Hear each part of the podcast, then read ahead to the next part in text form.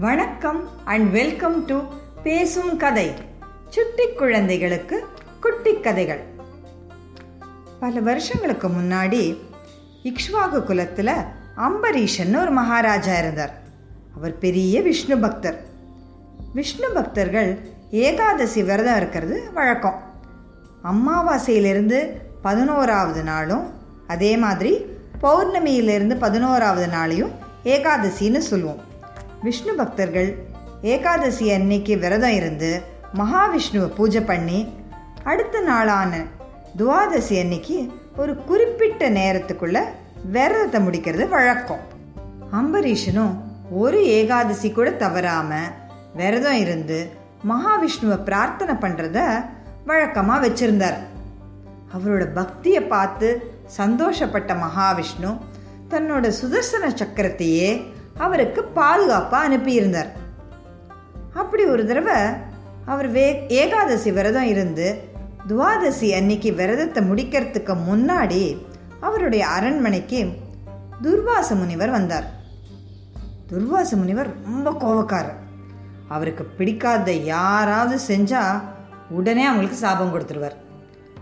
அம்பரீஷன் அவருக்கு நல்லபடியாக மரியாதை கொடுத்து முனிவரே துவாதசி பிரசாதத்தை நீங்கள் என் கூட தான் சாப்பிடணும் அப்படின்னு ரொம்ப பணிவாக சொன்னார். இதை கேட்ட துர்வாசர் ரொம்ப சந்தோஷப்பட்டு சரி அம்பரீஷா நான் இப்போவே நதியில் குளிச்சுட்டு வரேன். அது வரைக்கும் நீ எனக்காக காத்துரு அப்படின்னு சொல்லிட்டு குளிக்க போனார். ஆனால் போன முனிவர் ரொம்ப நேரத்துக்கு அப்புறமாவும் திரும்ப வரல. துவாதசி விரதத்தை ஒரு பர்டிகுலர் டைம்குள்ளே முடித்தாதான் அதனுடைய பலன் கிடைக்கும். அதுதான் அதோட ரூல். ஆனால் ரொம்ப நேரம் ஆகியும் முனிவர் வரல. உடனே அம்பரீஷன் தன்னுடைய குலகுரு கிட்ட நடந்த விஷயத்த சொல்லி என்ன செய்யறதுன்னு யோசனை கேட்டார். அதுக்கு அவரு நீ சாப்பிட்ற பிரசாதத்தை முனிவரோட சாப்பிடு. ஆனால் நீ பெருமாளுக்கு அபிஷேகம் பண்ண துளசி தீர்த்தத்தை சாப்பிட்டு விரதத்தை முடிச்சுக்கோ. நேரத்துக்குள்ள விரதத்தை முடிச்ச மாதிரி இருக்கும்னு சொன்னார். அம்பரீஷனுக்கும் இது சரியாப்பட்டது. துளசி தீர்த்தத்தை சாப்பிட்டு விரதத்தை முடிச்சுக்கிட்டார். கொஞ்ச நேரத்துக்கு அப்புறம் துர்வாசர் வந்தார். விஷயம் தெரிஞ்ச உடனே ரொம்ப கோவப்பட்டார்.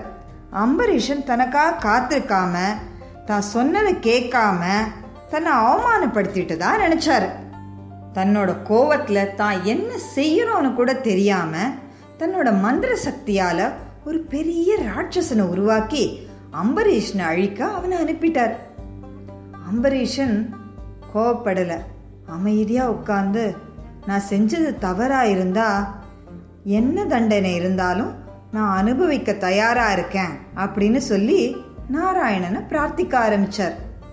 அடுத்த நிமிஷம் கண்ணை கூசுற வெளிச்சத்தோட சுதர்சன சக்கரம் அந்த ராட்சசம் முன்னாடி வந்தது. ஒரே நிமிஷத்துல அந்த ராட்சசனோட கதை முடிஞ்சுது. அடுத்து அது துர்வாசர் பக்கம் திரும்பி துர்வாசரை துரத்த ஆரம்பிச்சது.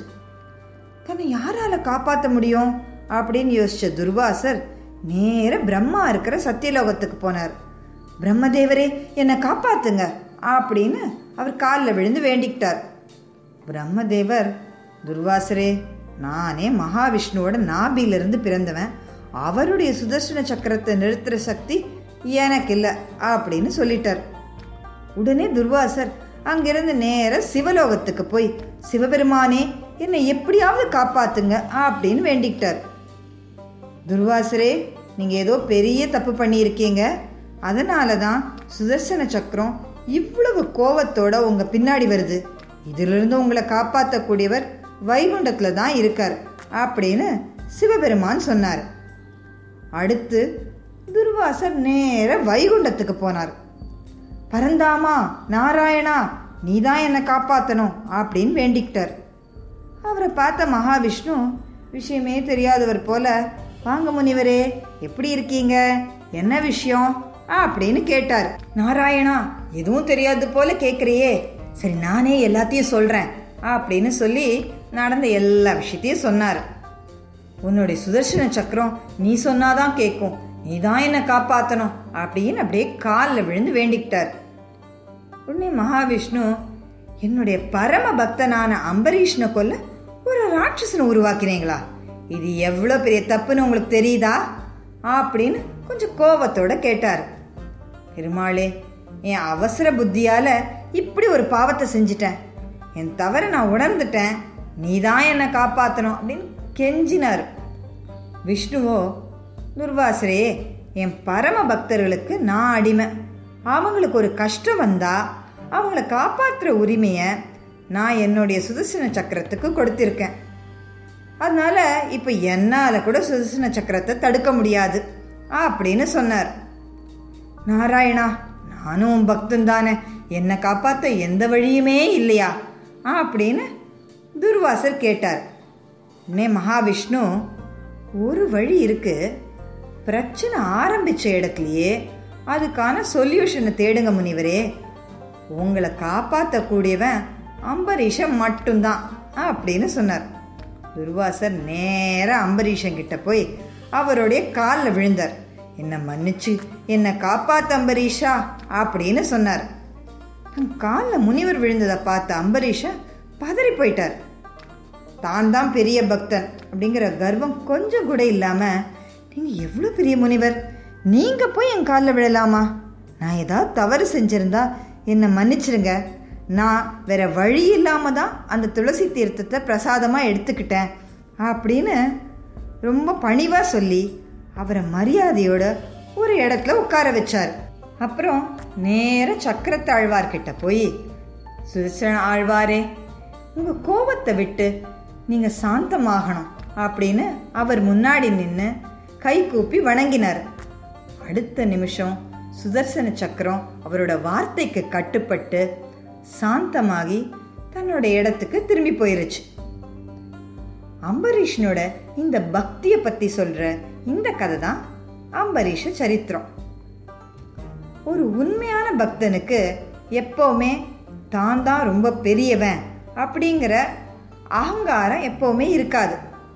துர்வாசர் தன்னுடைய காலில் விழுந்த போது கூட அம்பரீஷன் அவர்கிட்ட ரொம்ப மரியாதையோட பணிவாக தான் நடந்துக்கிட்டார் அவரும் ஒரு பக்தருங்கிற மரியாதையை துர்வாசருக்கு கொடுத்தார். இதுதான் ஒரு உயர்ந்த மனிதனுக்கு ஒரு நல்ல பக்தனுக்கு அழகு. அப்படிப்பட்ட பக்தனுக்கு யாராவது கெடுதல் செஞ்சா அவங்கள காப்பாத்த கடவுளால கூட முடியாது. இதுதான் இந்த கதை நமக்கு சொல்லும் நீதி. இந்த கதை உங்களுக்கு பிடிச்சிருந்தா லைக் பண்ணுங்க ஷேர் பண்ணுங்க கமெண்ட் பண்ணுங்க. இது போல நிறைய கதைகள் கேட்க பேசும் கதை யூடியூப் சேனலுக்கு சப்ஸ்கிரைப் பண்ணுங்க. நன்றி வணக்கம்.